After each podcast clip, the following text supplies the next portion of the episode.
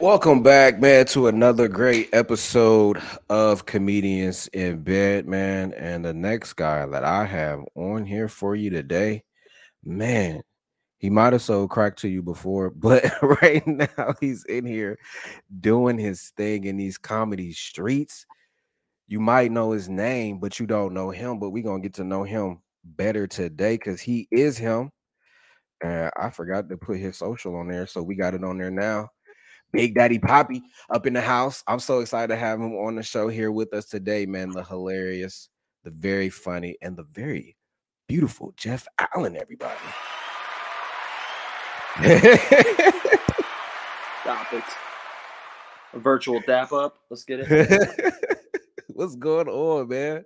What's up, man? I'm, I'm I'm actually quick tidbit. I'm worse at handshakes with white guys. I don't know if that's normal.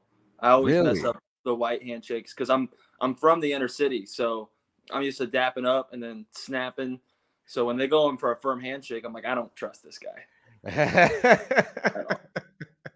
I think we, I, I think we put so much pressure on y'all to get it right that when y'all Yeah. go to y'all side, y'all like, nah, this how I do it now. So you gotta adjust. How you doing, brother? Yeah, I can't.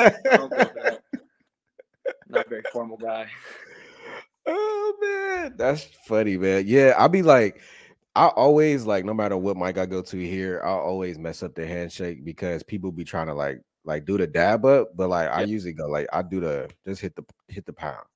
It's universal. like, yeah, but I also like I'm a germaphobe and I know what I do with my right hand, so I'm pretty sure you do the same with your right hand, and I just rather not. You know?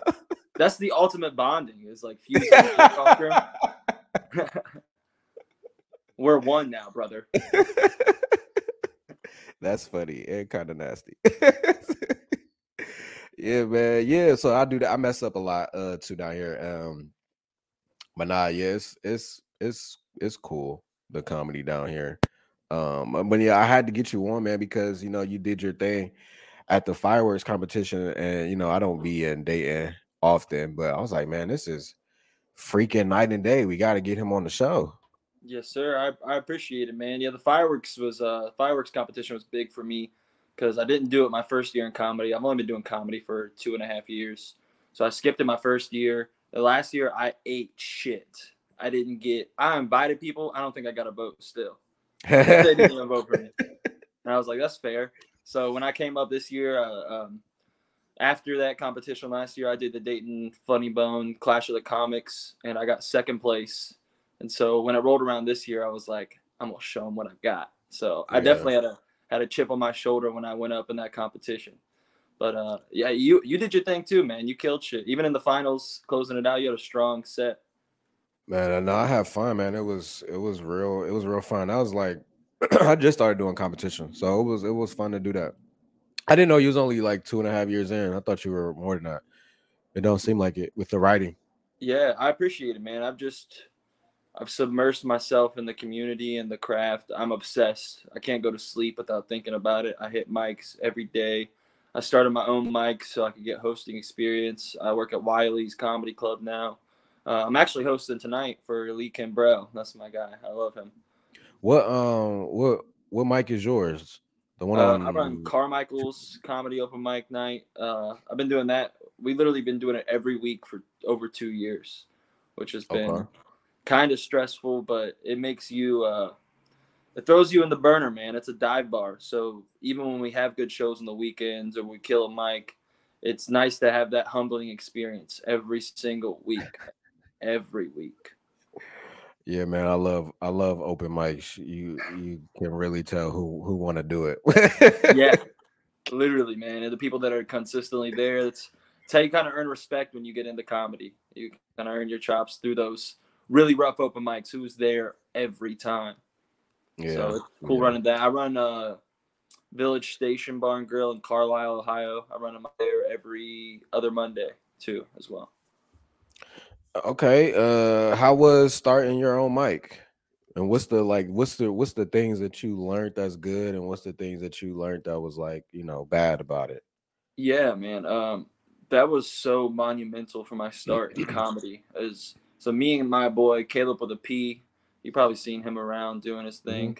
uh, we were best friends since childhood. So we started comedy together, and uh, Carmichael's is our favorite dive bar, and they had a little stage, and so we asked right when we like three weeks after we started comedy, we were like, hey, can we do an open mic here for free? We just every Tuesday, and he was like, fuck it, do your thing, and then we kept doing it every week. We learned how to host an open mic as we learned how to do comedy.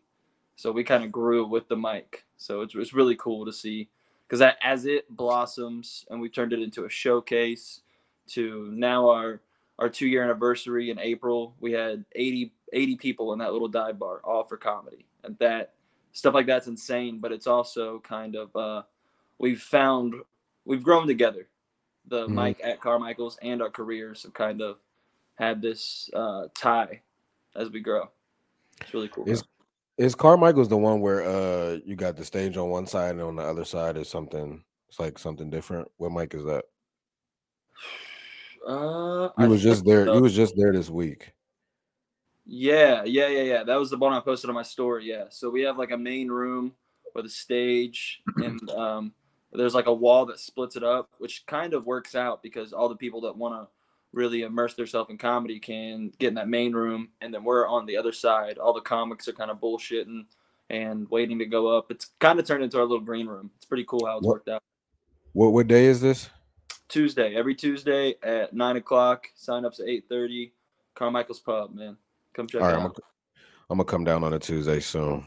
Uh, yeah some somebody else just went down there and they told me they had good things about it so yeah. I'm, uh, I've been meaning to come down today for for a minute for the open mics. Um, I'm trying to get myself more out there. I'd usually go to Cincinnati, but um, I'm trying to get myself out there, let them know there's different comics in the city. Yeah, it's always good to show your face, man, because you're representing the scene where you're from, and you're also making those out of town connections. That's like one of the most important parts about comedy. Uh, no one really understands how important networking is. Just like I'm I'll get work and I'll grow my brands. But networking, it's like a little pie chart. I tell new comics, this is what I've discovered in my experience. A third of it is being funny, showing up.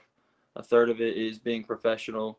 And a third of it is just being a cool guy. Like so many people get booked off just being a good hang. Yeah, yeah. Yeah. No, that is true. Until like that is true. Pie chart. What um and you are a good person too. I meant to say that when I first started out. My my fault. I, I messed up the intro because I didn't. I realized I didn't have your handle on there, so that's why I couldn't say this. But you are always freaking smiling. Like yeah, every time you're always smiling, full of good energy all the time. And like that's valuable. As to what you said, like that, you know, just who you are can get you booked as well. Because people want to work with people that they like. Yeah, man. I I appreciate you saying that. um, I think it just comes from a really dark childhood. I had a really, really rough upbringing. And I think that's also what uh, allows me to adapt to any kind of room. I can do old white wineries, I can do the black rooms, I can do the clubs, all the same exact because I come from um, a melting pot. The middle of East Dayton is a one of the heroin capitals of the world. Hey, hey, check us out. And uh, yeah, man, I think it's just experiencing the most terrible human experiences when you keep going after that you're just thankful that you're not there anymore. And i think i carry that around. I'm i'm grateful to be in the spot that i am even if you know some people downplay it. I'm i'm excited to be here. I'm excited to be alive man. Yeah no it shows.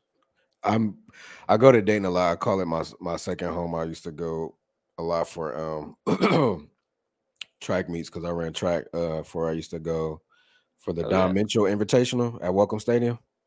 Yeah, Welcome Stadium. Yeah.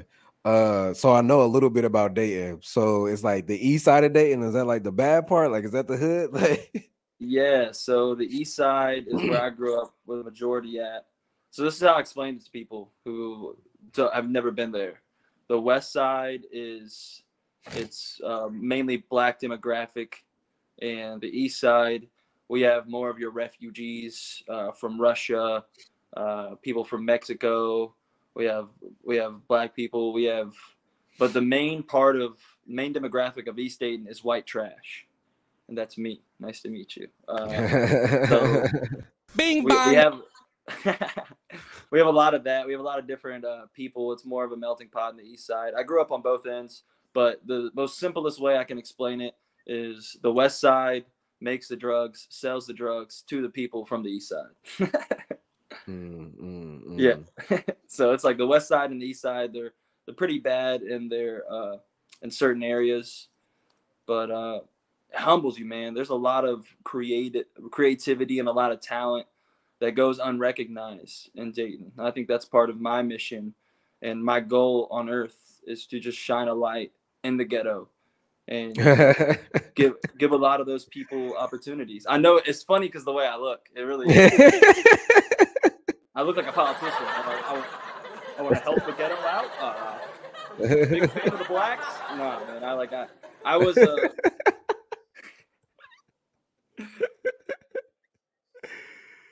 I, I what? was, uh, my fault. Go ahead. yeah, you're good, man. I was a. I'm the child of addicts. I grew up on welfare. Uh, I was raised by my grandma. I had custody battles. Uh, I've been abused as a child. I've, I've been in really, really, really dark places. And so I think the goal of my comedy is to uh, show people that you can do whatever you want. This life is a playground. You know what I mean?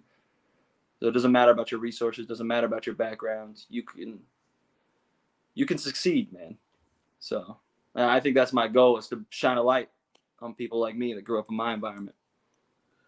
One thing I noticed, uh, this go this go time around. The reason why I say you you got better was because um of the type of um material that you were talking about. It was more Yeah. so personal and about uh stuff that you've been through.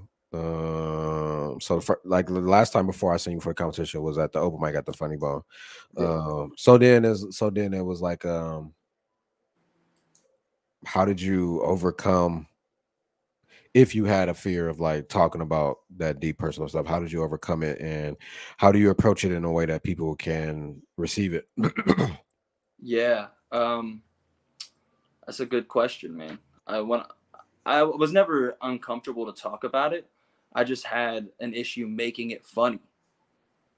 Um, so I that joke about my dad that I tell. I tell a joke about my dad overdosing, and that showed me how free we are in this country because they'll kill you for smoking weed in other countries. But my dad uh, literally he overdosed four times before he finally passed away and they kept bringing him back to life. And I think that that was almost the symbol of how loosey goosey this country is with their fucking opiate epidemic compared to other countries.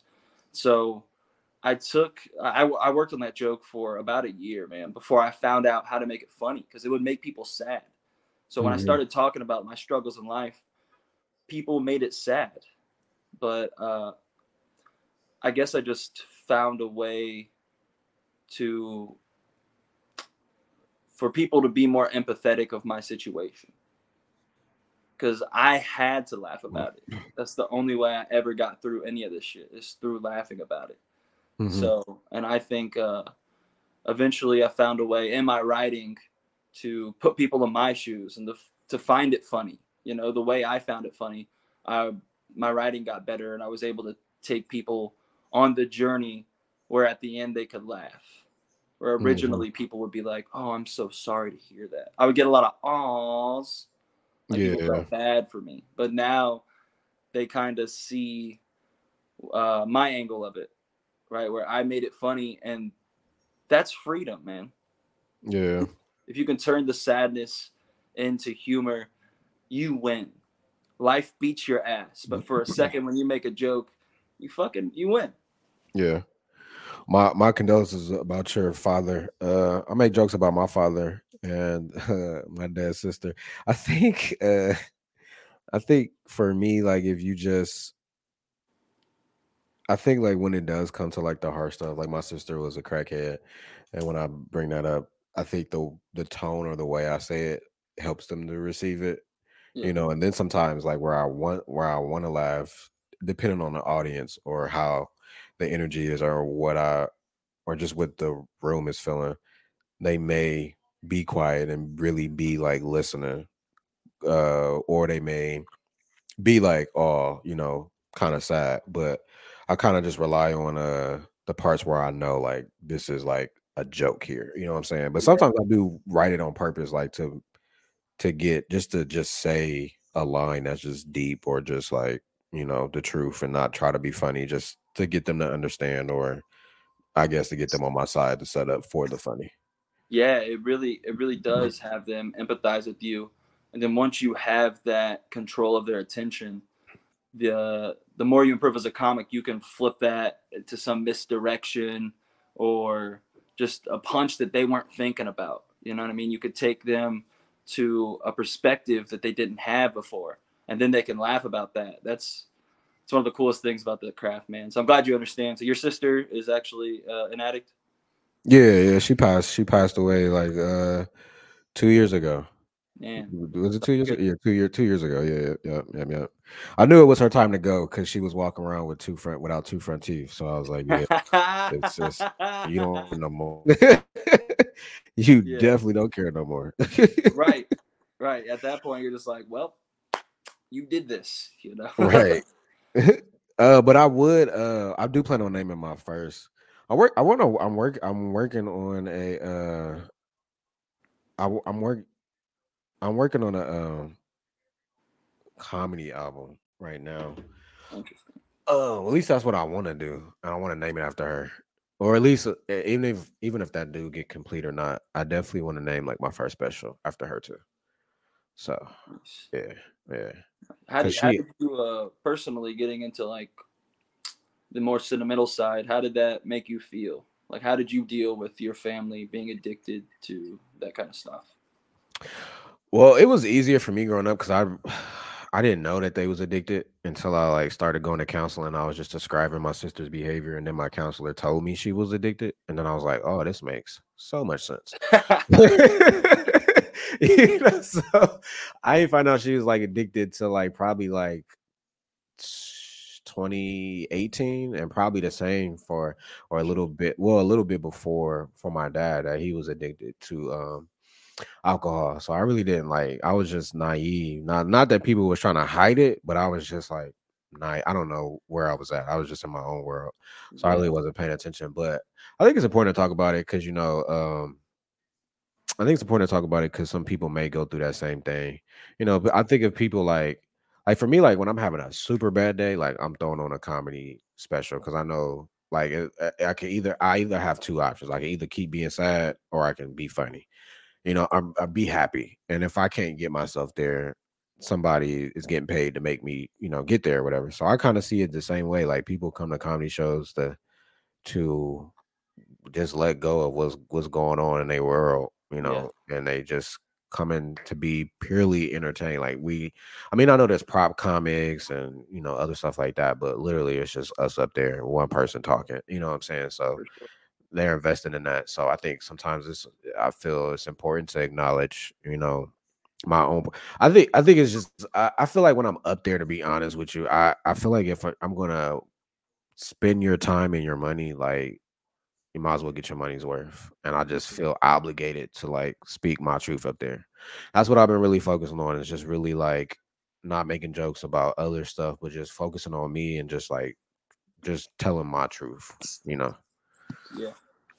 That's a beautiful thing, man. That's one of my favorite things uh, about the craft. That's why I, I, love this so much. You'll you'll hear me say that a, a lot. I, I love comedy and what it does for people, and also what it does for us, man. Because that's therapeutic when you can turn that pain, you can turn that trauma into something truly beautiful. When people are laughing, it's one of the most beautiful things about existence. How how was um and you're right about that. How was growing up in Dayton? I mean, I've only visited, so like how how is growing up in Dayton? Because like it looked totally different from when I started going there in 2005 yeah. till now. Like now y'all got some money. So like, right. How how how how is growing up and like learn living in Dayton?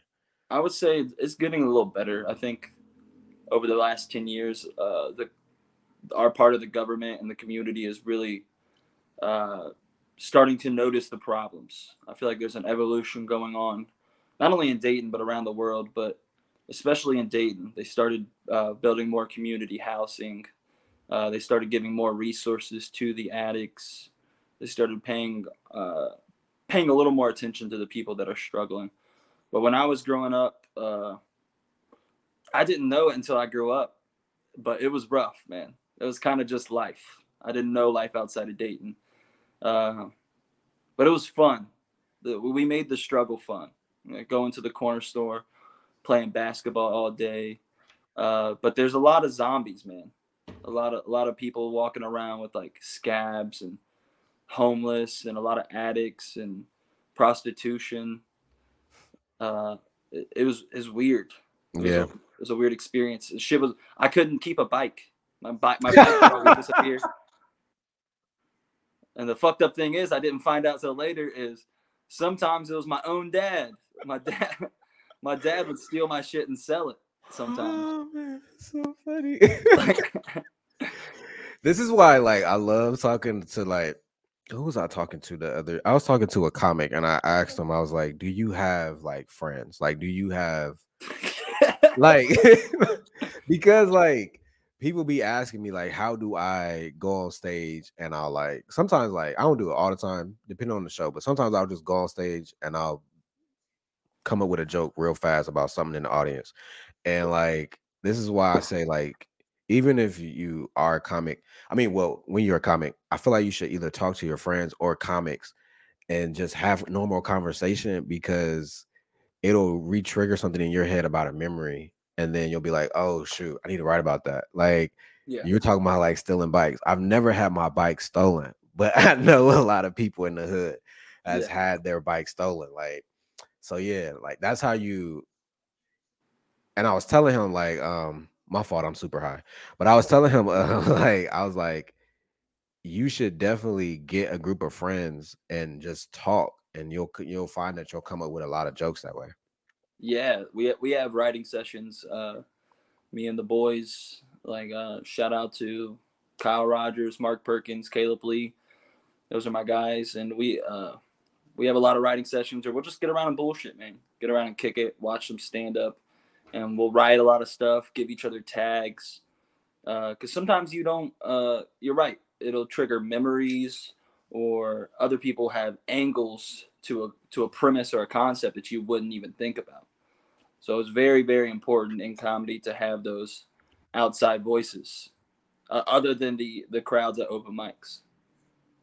How you that perspective. was I wanted to ask how was since you and Caleb both started around the same time and now I see both of you guys hosting all the time either at Wiley's or at the Funny Bone. How how is that experience to come up with somebody that you know is your your childhood friend and then two um what was that process like of like going from open mics to now hosting at clubs regularly? Yeah, there's a there's pros and cons, man. Cause uh I mean that that's, that's my guy, that's my brother. Literally, we have lifted each other up. He's been through unthinkable shit. I've been through unthinkable shit. Lo- losing like suicide attempts, fucking losing like his mom, my grandma, uh, my first child. He passed away uh, like right after I had him, and so we've been there for each other through the lowest points and I think that it's cool that we can always be honest with each other. Um, like we, we don't sugarcoat shit. It's not like a like a new comic friend or one of your comedy friends. Like that's my boy. So if he does something up there, I'm like, hey, don't fucking do that. That bombed. They didn't like that, and uh, we're just straight up honest with each other all the time. And it's really cool to see your brother because that's truly my brother. Uh, chasing their dreams, man, accomplishing things. Uh, I love to see him doing that, but at the same time, uh, sometimes that honesty uh, can transfer into arguments, and sometimes like how much we're around each other can cause a little bit of tension.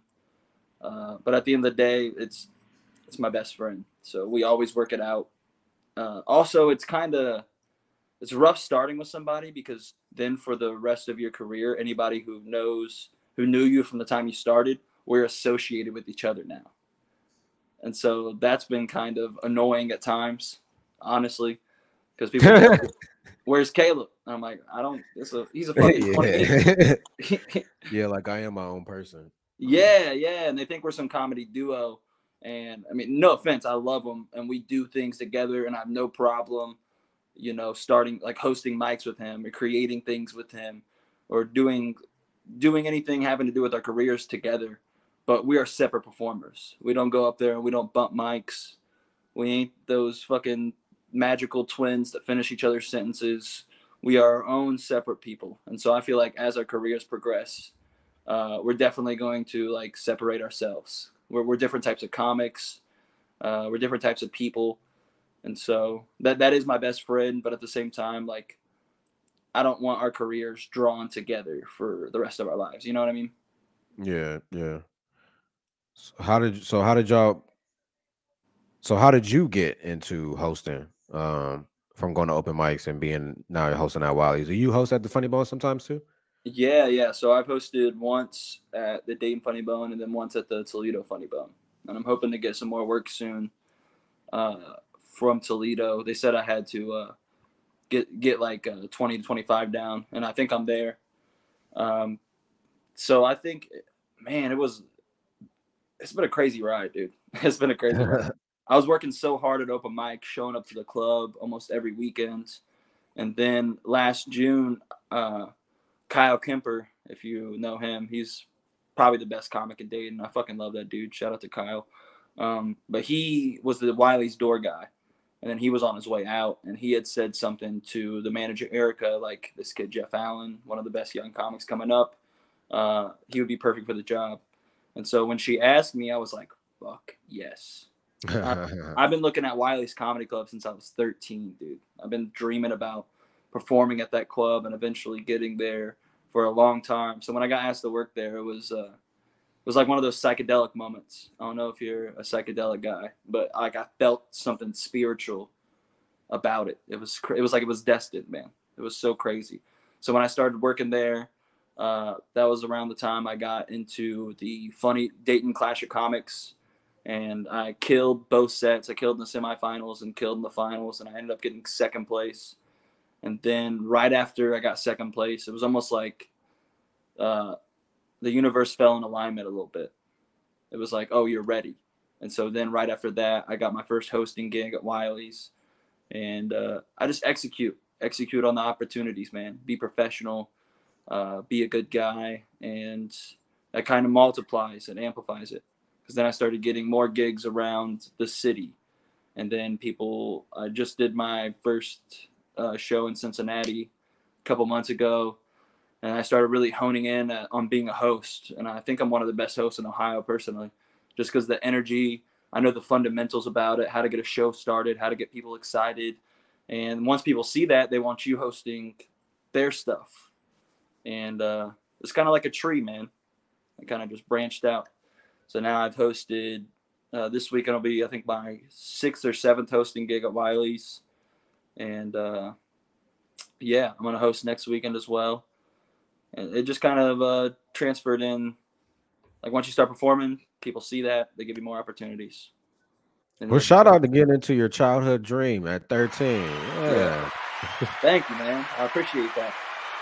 So what um what tips do you have for for hosting? Um because that's something I'm I'm trying to get into.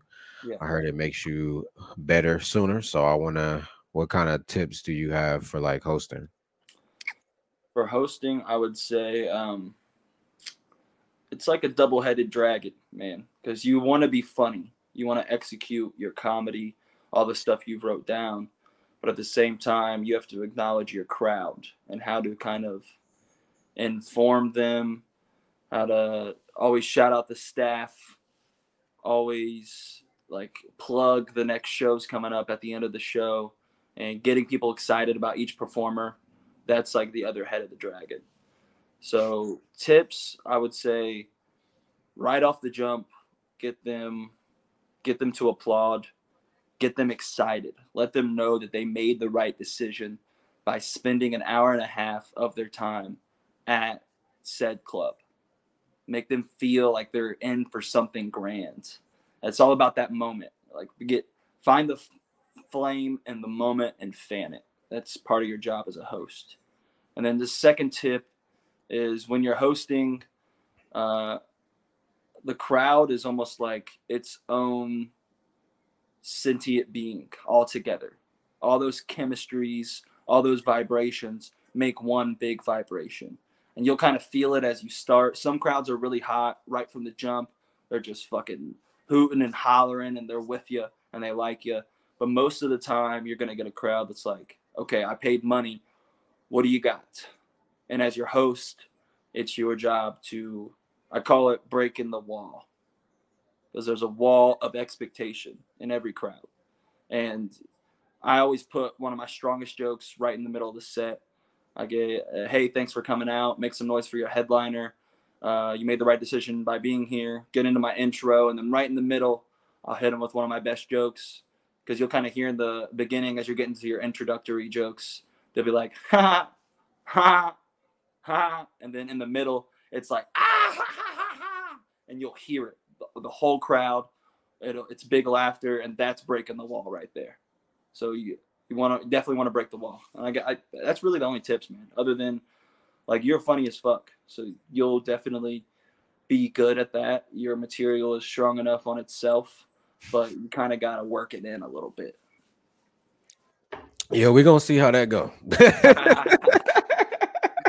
got any hosting stuff coming up, or you just? Uh, nah, I think I'm. I think I'm gonna try to do. Uh, well, yeah, I've been letting people know, like, hey, if you ever can't make a a, a night at your mic, just let me know. I'll I'll host. But I was thinking about starting my own mic. I just don't know uh where to do that at. So I've been trying to I'm gonna start looking around, see where I can do that at, um, and probably do it on Fridays. Cause like on Friday we only have one like one mic really, so I'll probably do it like Fridays like six or seven, just get it over with, you know. Um, so that's how I was thinking about getting into it. Was just start my own mic. Um, cause yeah, Fridays. I mean, I mean, you got shows at the Funny Bone, but everybody here not on there. You know, might yeah. be one person, and that's just somebody hosting. So I think if we had another Friday mic, it wouldn't be bad. We do got a mic on Saturday, and that's been picking up here lately. We got a mic on Sunday. It's still relatively new, so I don't know. I think we have two mics on Sundays, but one of one of the other ones is not as consistent. So, um, but yeah, I've been I've been trying to get into it, but nah, I haven't I haven't started it yet. Um, yeah, that's what's up though. That's a there's a lot of benefits to starting your own mic that I didn't even know when I did my mic. Because not only you get experience hosting a cold crowd who most likely doesn't know comedy's happening and doesn't want to be a part of it and you kind of get the opportunity to flip those people and really get them but you also you allow uh, you allow a list of comics to network with man and sometimes mm. comics will be from out of town so just by giving people that time you kind of form your own connections it's really cool dude yeah, yeah, yeah. No, I really, I really do want to. I really do. I really do want to start one, but then it's like, dang, do I really want to be bothered with people? Like, y'all be going through a lot. Like, hey, can you bump me up? Like, I'll be like, no. yeah, you, you, do have to deal with a lot of that shit, a lot of different things.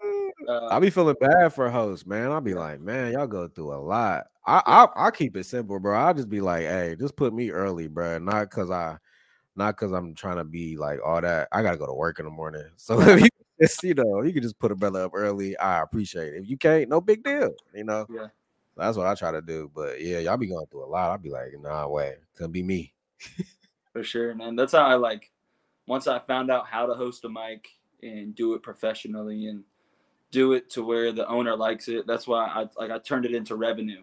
So now like I get paid for hosting both my mics and that's also a big part of it there's a even when I'm going through that burden, um, going through this cold crowd, this fucking seven people who don't care about you. You're dealing with all the comics bullshit. It, it makes it worth it because you're like, oh, this is my job. Like I have, yeah, I got to do this. Yeah, yeah. Would you say? I don't really know how many scenes there are. I really only would think like there's probably four, but like, um, how would you describe the Dayton comedy scene? In your own words. Because we got Dayton, we got Cincinnati, we got yeah. uh, Columbus, we got Cleveland. maybe Toledo. I don't know. Yeah. like I don't. That, them the only ones I really know for real. So like, how would you describe the Dayton comedy scene? Man, we're uh Dayton's a it's a grimy place. That's how I would say it. A lot of the comedians that end up coming up here, they have uh they're kind of uh dirtier, I would say, just a little bit. But it's all love, man. Like there's not much tension. There's not much drama that goes on here. We uh we su- we support each other. I mean, Bing even bong. if there is I ain't throwing. I ain't saying nothing. All right? Saying nothing. But even if there is people that steal jokes and uh, and are kind of like hacky or are getting opportunities, reaching out to places when they're not ready for it, they'll be alienated on their own. We just we let people fuck up. If you're Yeah. gonna do shitty things, we're not we're not gonna conflict with each other. We're not gonna waste energy on confronting those people. We're gonna let the art of comedy crush them on their own. So that, that and I think it's a it's a hotbed for talent, man. We have a, like a lesser comedy scene. Like our most popular mics, probably Carmichael's, uh, and our list fills up to like 25 sometimes. But 10 to 12 of those people are going to be straight killers, getting work at the clubs, and they're going to go up there and they're going to crush with their material. So, and I've even noticed that where I, I just went to Austin uh, in early June, and they are packed with comics. There, there's so many coming. Their list is like 40 to 50. But the guys I do co- do mics with regularly, Jarrell Beeman, Kyle Kemper, John Morris, Wyatt Lutz, they're all fucking destroying in Austin. oh yeah, y'all really They do are- that. They Y'all are in the got a upper strong. tier of Austin comics, and so I think uh, there's not a ton of us, but but we're we're killing it, dude. We are really we we we take our craft seriously. We come out, we work hard, and uh, it's really picking back up after the pandemic. Right, right when I started comedy, we had like two mics going, and only one of those is actually in Dayton. Mhm. So uh, Dayton comedy's kind of made a comeback in the last two years, and the scene's really been rejuvenated, and we're getting more new comics. We're getting some female comics in the works. So Dayton's on the come up, man, especially with Chappelle's new club going, and him buying the building that Wiley's is in. Uh, we're gonna see a lot more great comedy and comedians come out of Dayton. I'm not gonna lie, that is true. Now that you name the people, I'm like, dang, y'all really do got Yeah. a lot of. Yeah, y'all do. Not gonna lie, y'all really do. Right. Very, very strong. Very, I'm in the, strong. I'm in the middle tier, man. And like you said, I was killing it. I'm I'm fucking dog food compared to those guys. They are absolute destroyers. Yeah. Yeah. I don't really like that. I be in Cincy, but I really don't know. I mean, I, I think I know who they have here. I really don't be paying attention, bro. I'll be like, I'll just give me the time. like, you know, so I'll be missing, but like, Cin- Cincy, yeah, Cincy's cool. I, w- I do want to get up to Cleveland though. Yeah, I've never been to Cleveland before, but I've heard uh I've heard some good things and some bad things about Cleveland. So I don't really know. I know they got Charities, which is like a club up there. Yeah, that's the only one I couldn't. uh Only scene I haven't been able to uh hit yet. Um. Let me see. All right, so uh, yeah, our scene is a yeah. Can we edit this out? Is that okay?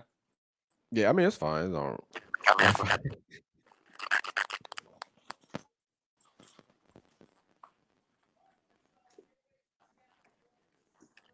Getting the charger there. Got the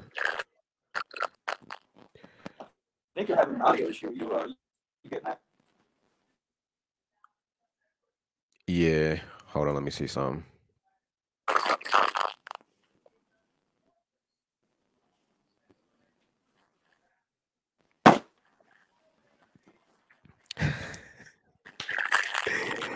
Hey, that's how them uh I saw them OnlyFans videos be like they knocked they the thing.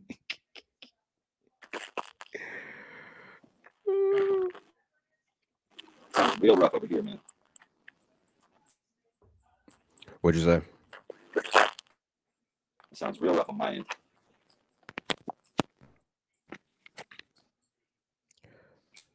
There you go.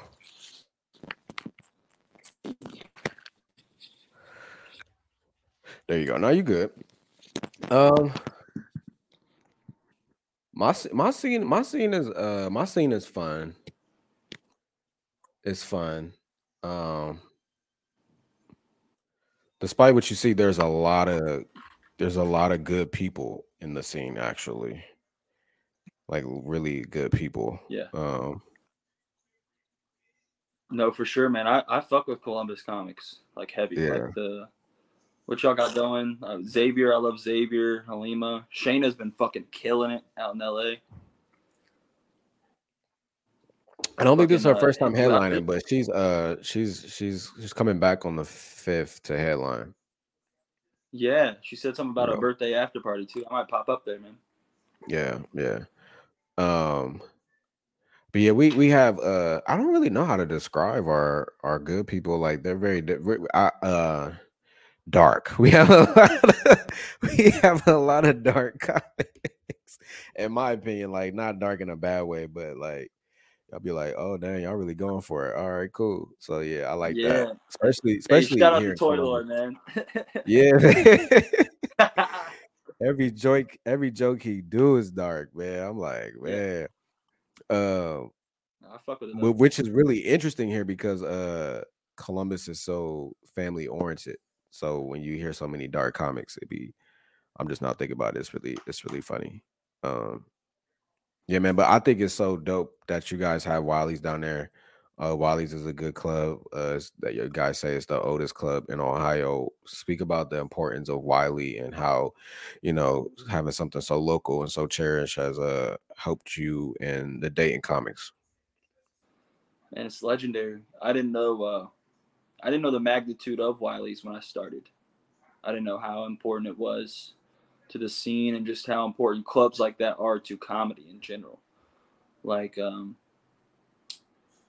it, it's so awesome to have a place because uh, uh shout out to the funny bone no disrespect to the funny bone but our funny bone really doesn't uh give a lot of opportunities outside of clash of comics especially for the previous years they're just starting to work more local comics into their shows. But for a long time they didn't have a great platform for local comics. Whereas wiley's we ain't we ain't gonna have like a top tier la new york based headliner every weekend. But at the same time she's really she really goes out of her way to give opportunities to more ohio based comedians like uh, Ran from Cincinnati, Lee from Cincinnati. Uh, the list goes on and on. John Morris, one of Dayton's finest, just got his first headlining weekend. She'll uh, she'll go out of her way to get her people the comics that she knows are working hard and that are capitalizing on the scene opportunities, and that that's so important to comedy in general, just the craft. And then um, I don't know. It's so cool when you walk in Wiley's because you see all those pictures, man. You see a picture of Chris Rock from '89 on the wall. You see a picture of a young Ellen, uh, young Dave. He used to come here and work out stuff, man. So having a club like that that not only supports its local comics, but from time to time, the biggest comics in the world will get on that stage and crush it. And then Sunday, we have the open mic right after that. So we get to get on that same stage. And there's something special about that, man. There really is. I love I loved uh independent clubs more than the chain ones. I don't know, they just it's just a different vibe. We just got our uh first one up here here. um maybe, towards the end of last year.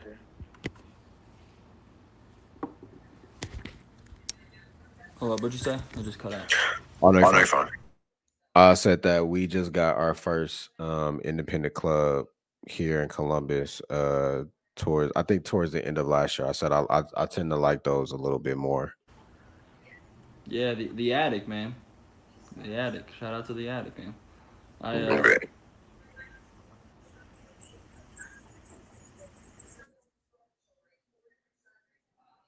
Mm, hold on.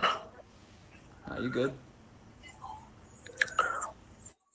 Hold on, I'm gonna remove you and I'm gonna bring you. I'm gonna bring you back on. Hold on, give me one second because I can't see you anymore.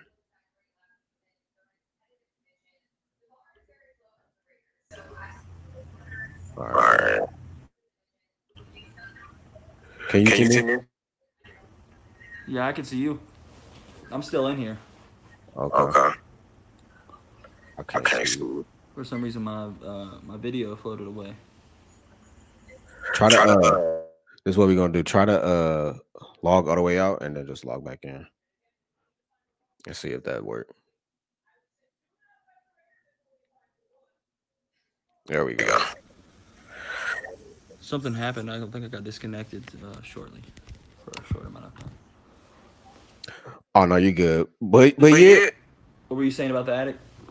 I said like I, I like the attic a lot, like the, it being like you know, uh, just it being like an independent club, and uh, you know, I tend to like uh independent clubs more than like the chain ones because they are a little bit more local comic friendly and uh safer environment and they let you be a little bit more, you know, I guess loose in there.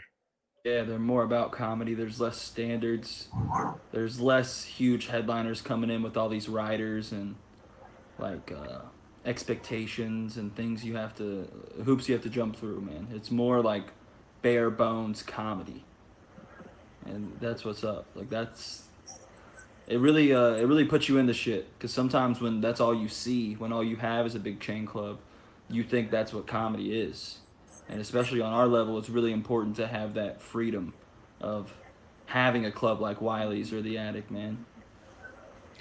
Uh, so you you mentioned it earlier about like Dave Chappelle, him having a club. I didn't know he bought the building for Wiley's. Like, since you down there, you in the trenches. Like, what inside scoop can you give us about like what's going on? Because that's really what's holding me up from moving. It's like, do I really want to move or do I want to stay and try to like work out this club? So like, what's what's going on? Because even for the people that may not know about like Dave Chappelle, like getting his own comedy club in Dayton. Yeah. So um, he bought out the old firehouse in Yellow Springs, and he's been working on a club for like two years. And when I went down to Austin, uh, they even told me because Rogan made his club like in the same amount of time, but Rogan perfected the shit. Like he was on it. And I was I, I saw a show at the Co- Comedy Mothership. A couple of my boys got on the open mic, and it's a lottery. Uh, it's pretty crazy, man. They got 40 comics lined up around the block, ready to sign up on a list, and only 12 get chosen. Like Austin, you're you are in the trenches. Like it's it Austin is the place to be, man. But yeah, so it was funny they were telling me Chappelle went up the opening weekend of Mothership and was like this motherfucker did it right. Like I got to go back and change some shit. so he's still working on, on getting that club out. I I don't know when it's going to be open, but I know that the news did an interview with him and uh, he said that it's going to be to boost local talent because you can go to places like Chicago, New York, uh, Austin, and most of the comics are not only from the Midwest but from Ohio. A majority of the people I met in Austin were from Ohio. And uh, I think his phone might have died. I'm not really sure but yeah, as you can see or tell, um, a lot of the people are from Ohio. We'll wait for to get back, but a lot of people are from Ohio. But yeah, Dave Chappelle basically is basically just like uh, making a a well, creating a comedy club, starting a comedy. I think now it's like maybe 2021, and uh, just waiting for that to go ahead and. Uh,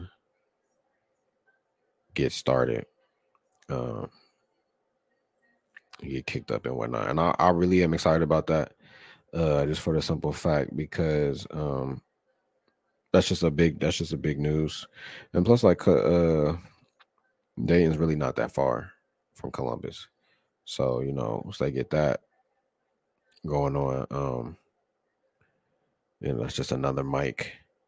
I mean Dayton's like maybe an hour away. 45 if you're not doing the speed limit, but yeah, um it's it's not bad at all. Um but I've been to Wally's myself. Wally's is Wally's is cool. When you go in there, you do see all the you do see all the um you know, you do see all the comics that were up on there before you, and it kind of make you feel, you know, a, a, little a little special. Like, dang, I'm gonna be up on there. Uh, I think at the Funny Bone here they be having, uh, they be having comics. Um, but the thing they be having comics on there, but I don't know if they just putting pictures on the wall. I mean, the people that they have on the wall, like you clearly you could tell they've been there, but I don't know if they be having like just pictures on the wall or if um like those people been there. But I know for a fact some of them been there. Um, but when you do see those comics on the wall though, it do be dupe, uh, dupe. It do be dope to see um, yeah, it do be dope to see it though. I ain't gonna lie.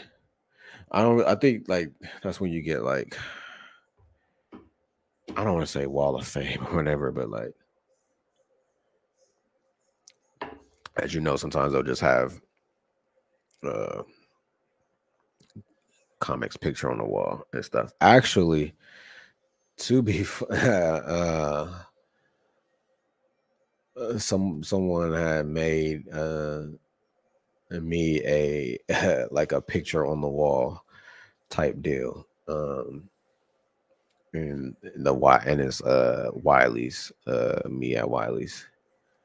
I don't know if that was my first time. At, I think that was my first time at Wiley's. But yeah, me at Wiley's, and um, it's actually here. I'm looking at it right now in my office. So yeah, I'm looking forward to getting my, my picture on the wall for the first time, man. My picture on the wall for the first time. Um, I'm definitely looking forward to that. Uh, but I ain't in no rush. Did he move out there? I ain't in no rush for that to happen. So uh yeah, but nah, when he was mentioning that, I, I didn't really think about it. Um, they really do. Dayton really do got some heavy hitters out there, bro. I'm not even gonna lie to you. Dayton do. Dayton, Dayton got some killers out there. Um,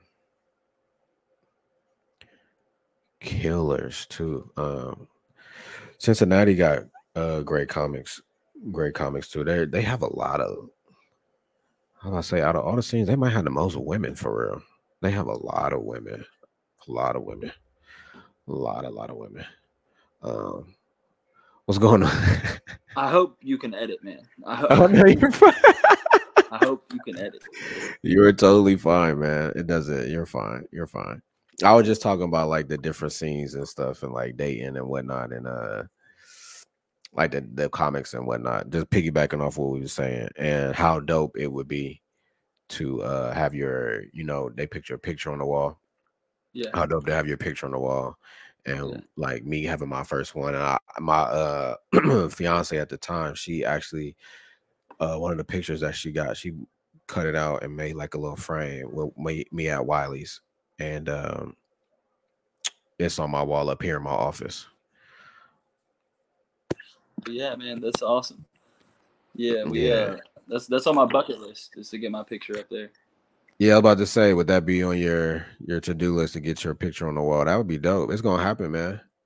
It's gonna yeah, happen. Yeah, next to Jeff Foxworthy, Donnell Rawlings, Dave Chappelle, Bill Hicks, they got yeah, all man. the best comics of all time up there, man. So, so what you saying is I shouldn't move right away since Dave is building this club. That's really what was keeping me for real. That and first I had to yeah. find a job out there, but I mean, I, I mean, I know Chicago not far away, so I could still just come back. But you know, yeah, Chicago's popping. But I, I will say, uh, most of the people that move out are headlining around here.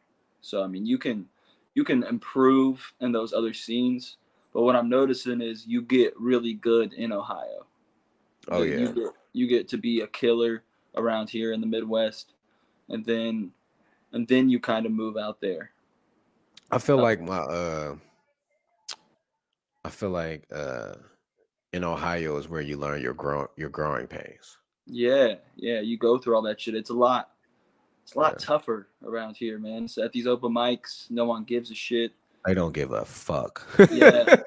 Even at the club, sometimes I'll, I'll get I'll, I'll host for like a twenty person crowd who's like, ha, ha, literally. I've been meaning to ask. So I'm gonna ask you, like, because I feel like I can't say all races because I haven't. That's another thing. I I'm not. I'm not saying like Chicago will have it, but like, man, I wish it was like a Mexican room, an Asian room, an Indian room, just like. Cause I feel like there's only two type of people I perform in front of like black people or white people, which is fine, but I don't feel like that's a representation of the world. So I don't really know how other people and one of the things I realize is that how black people how black people laugh and how white people laugh. And like, am I tripping or maybe I'm just it was at the mics. Like, do black do white people do y'all normally have like shorter laughs? Uh, sometimes I would say like I would say in front of those middle class white people who are kind of more progressive and cultured, they uh as cultured as you can be. but Yeah, yeah. They'll, they'll be like they're more uh that's a good one. You ever get those people that are like, yeah, this is a very skillful skillfully written joke. Whereas uh, you get those extreme white crowds or extreme black crowds, they're more like, ah, ha, ha, ha, yeah, yeah. They'll get more rowdy. I will say, I I like doing black rooms better Mhm. because there's not a better feeling as a white guy named Jeff than to hear black men barking for you. That's fucking, this is the peak of my existence. They're like, oh, oh, oh, oh. I'm like, fuck yeah, dude. Or this is my favorite. You stupid. That's my favorite thing to hear. That's how I know I'm crushing it. Oh, he crazy. That's my shit. I do like I do like when white comics can go in there in a black room and make them laugh because uh I know that is very very hard. So like, Yeah. you know at first until you learn it. Um because like when you be at them open mics and they be trying them jokes and be like, nah, that one was a little racist. Don't say that one. For sure, man. That that's where I have the advantage, like just being around all types of people, growing up around them, and even like uh, I worked at UD for a little while, and I got to be around personally, conversate with people who are from Japan and China, and people a lot of people from India. There's so many people from India. What's the what side of town is UD on? Uh, I grew up a, a little bit in the west side, mostly on the east side. So I got a little mix of everything, man. No, no, no. I said I said what side of town is UD on? Oh, is UD on? I thought you said UB on. No, my fault. like shit, man. I'll be on the east.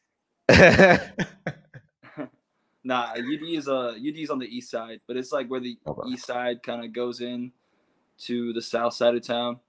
okay, okay. So it's okay. pretty wild because there's like college kids with fucking Corvettes rolling around, and ten Yeah. minutes down the street, someone's blowing someone at the bus stop for heroin. Like it's so Yeah. wild. Hey, my favorite thing about Dayton is fuck. What's the name of that pizza place I haven't had in a while? It's not Condados. Uh, Freak. Isn't there a pizza place down there that starts with a C? Uh, Cassano's. Yes, Kasana. Yes, yes. That's. I love that pizza place. Cassano's It's a little too much on the salt, but I love the pizza. Yeah, there's a shit ton of salt in the crust. I don't know. I've never been a Cassano's guy, man. I don't know. I love Cassano's, man. Yeah, I love Cassano's. Um, all right, Jeff, man. As we start to wrap things up here, um, who is on your Mount Rushmore for comedy? Ooh, Mount Rushmore for comedy. See, this one kind of gets a little, little shaky, man. Um, man, there's so many comics that have influenced me, and the Mount Rushmore is uh, such a vague and subjective term. It can be anything. So, I would say my personal Mount Rushmore. Um, I go obviously the obvious ones, uh, Chappelle, personally for me. Are you talking about personal or like all time? Uh, whatever you want it to be. Yeah. Okay. Whatever you need to be. Yep. I go all time. Uh, I would go Chappelle. Uh, Pryor. Uh, I slide Bill Hicks in there. A lot of people like to say George Carlin. I think uh, Hicks did some of what Carlin did by his thought provoking material, but he had a much more skillful and organized way about of going about it. Uh, personally, hot take, I think Carlin's overrated because the impact of his material. Uh, it, it's it's a bold it's a bold statement, I know, but I think he was so oversaturated. He kept cranking out those specials, and not all of them were quality, man. So, so go Chappelle, Pryor, Hicks, and uh, Louis C.K. Louis C.K. still going at it, man. So I'd say that's my Mount Rushmore. But there's some new cats that are working their way up there, man. Shane Gillis is fucking phenomenal. I think he's going to be one of the greatest of all time. Uh, if Neal Brennan keeps cranking out specials, Neal Brennan's a huge influence for me. The way he writes and performs and kind of has like a complete show. Because personally, like I can I know this might be surprising, but like I I write hip hop music. Uh, I've written poetry. It's not uh, surprising at all. I do. I do uh, sports broadcasting. I, am actually a paid sports broadcaster on the side, and uh, not surprising at all. Yeah, just, no. I just have a lot of different layers to me, man, and I want my comedy to kind of morph into everything. A huge influence for me is Donald Glover. So uh, coming back to Neal Brennan, I love the way he throws all of his shit together into one show. It's like a roller coaster of emotion, and that's kind of what I want to work into. I, I want to I want comedy to be art at the purest level, manipulation of human emotion. So yeah, that's what I'm all about, man. That's probably why we get along, man. I I used to do uh I used to work at a news station too, and uh yeah, I'm trying to be the I don't want to say trying to be the next Donald Glover, but he's definitely inspiring. I feel like he's our generation Jamie Foxx. Yeah, literally, man. I, he was fucking Simba. Get out of here. That's crazy. I wish he would do another comedy special. I really, really, really, Ooh, man. I would I really, love that shit. But at the same time, he's so big now, he can kind of do whatever the fuck he wants to. Like Atlanta's yeah. genius. Uh, because the internet, hip hop album, genius.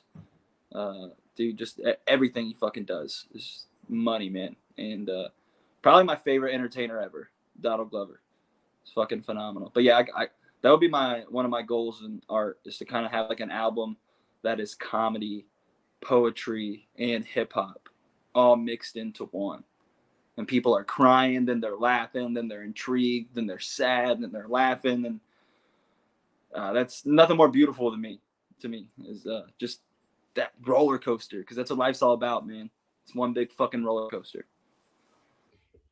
What words of motivation or encouragement do you have for any comedian that's listening to this right now? Words of encouragement. Uh, I I come from nothing, man. Um, I'm the child of addicts my my teachers doubted me my family has doubted me they still question my decisions um, this world is your canvas. And you can paint whatever you want to paint. So be yourself. Um, desire plus belief equals results.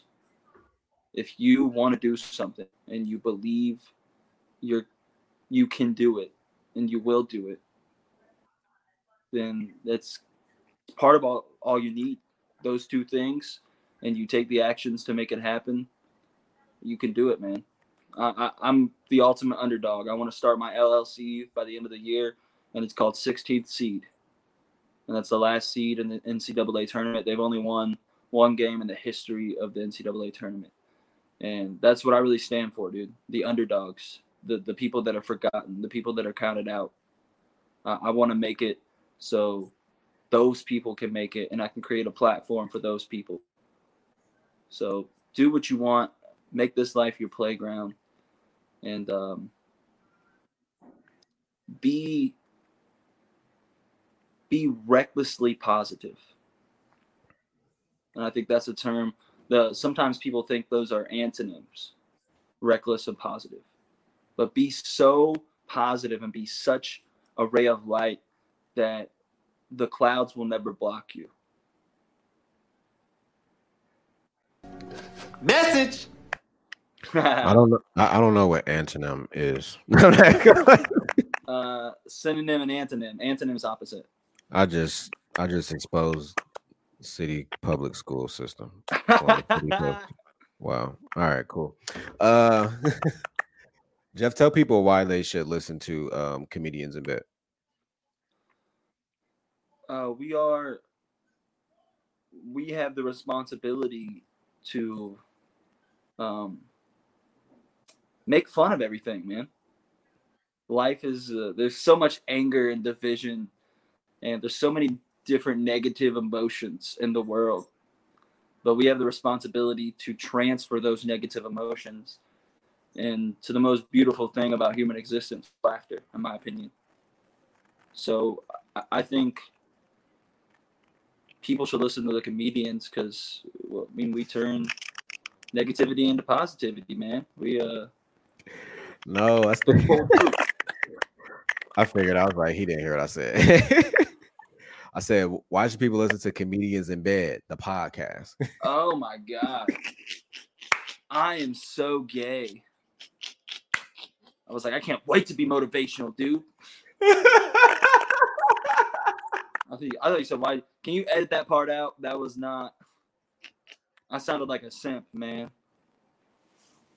Nah, you should listen to the comedians in bed because we're cool as shit, dude. Fucking Tye's a chill hang. He's funny as fuck. He's going places. And he has interesting conversations with some of the most psychotic people on earth, which is hmm. which are comedians. So go look it up, listen. Is this a plug? Is this gonna be like on a promotional video or something? What am I doing? What the fuck? Stay off the weed. You're right on the money with those goddamn soundtracks, dude. I'm getting better at it because I, I wasn't always on the money with It's like a sarcastic DJ, bro. What the fuck? Jeff. I Tell where they can reach you at, man. Uh, Gem City Hefe on Instagram, man. That's that's my biggest way to uh, make contact with this newer generation.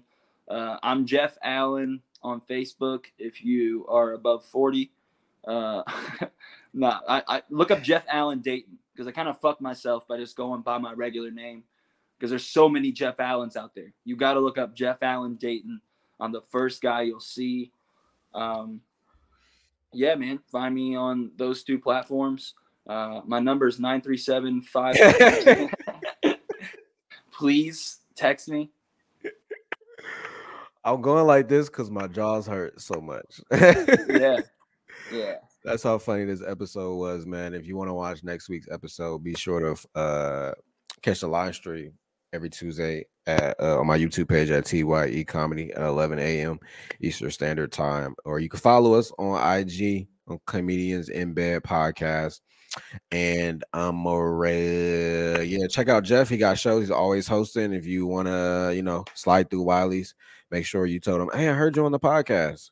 so he can know that you guys were actually listening and not just clicking. All right, cool. Uh, Jeff, we appreciate you, man, for coming on here, man. I know you got a show, so go ahead and kill it. Uh, thank you once again for being on Comedians in Bed, man. We'll see you guys next week. Yes.